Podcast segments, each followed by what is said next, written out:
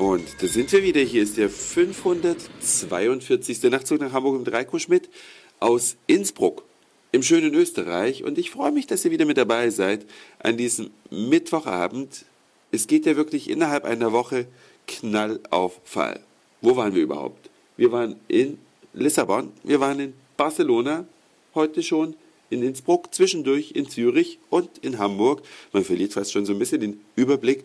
Und für die Umwelt ist das gar nicht gut, sagen manche, ja? Sagen einfach, das verbraucht so oder erzeugt so viel CO2, dass man ein schlechtes Gewissen haben müsste. Aber die Nachtzug nach Hamburg-Hörer, die schon länger mit dabei sind, wissen ja, dass es auch Vorteile hat, wenn das Klima sich erwärmt, denn dann wird es auch in unserem schönen Hamburg wärmer. Und von daher ab ins Flugzeug. Nee, nicht mal im Ernst.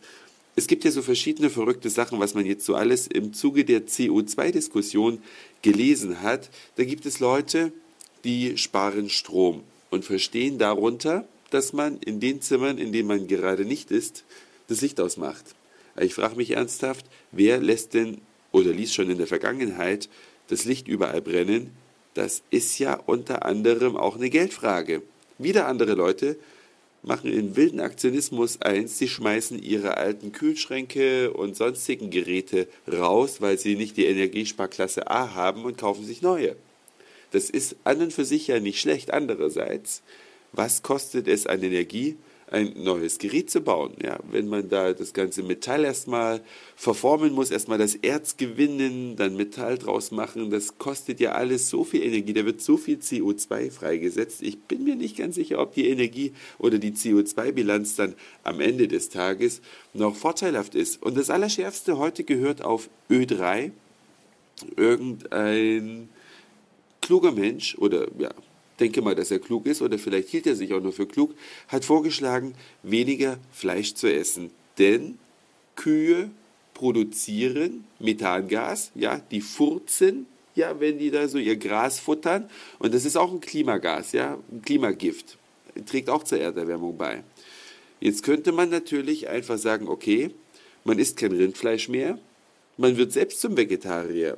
Ich frage mich nur, was haben Menschen in ihrer Abluft? Haben die dann vielleicht auch Methan? Bringt das dann überhaupt was? Oder bringt es was, andere Tiere zu essen? Weil manche möchten ja vielleicht gar nicht auf Fleisch verzichten. Ich übrigens auch nicht. Ich sage immer, Fleisch ist das leckerste Gemüse. Und insofern trage ich natürlich auch, weil ich Rindfleisch sehr gerne esse, noch mehr zur Klimakatastrophe bei, was mir schon mal vorab sehr, sehr leid tut.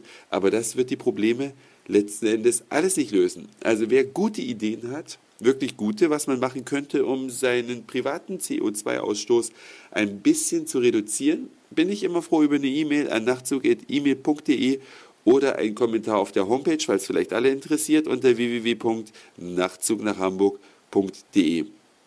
Ein Hinweis noch in eigener Sache. Es gab ein technisches Problem, hat nur wenige Hörer betroffen, nämlich die, die den Nachtzug nach Hamburg über den Internet Explorer hören. Die Berichte aus Barcelona sind so eine Art Mickey Maus Stimme, wenn man über den Player in der Homepage geht. Das habe ich geändert. Zumindest für Barcelona 2. Barcelona 1 kommt noch dran.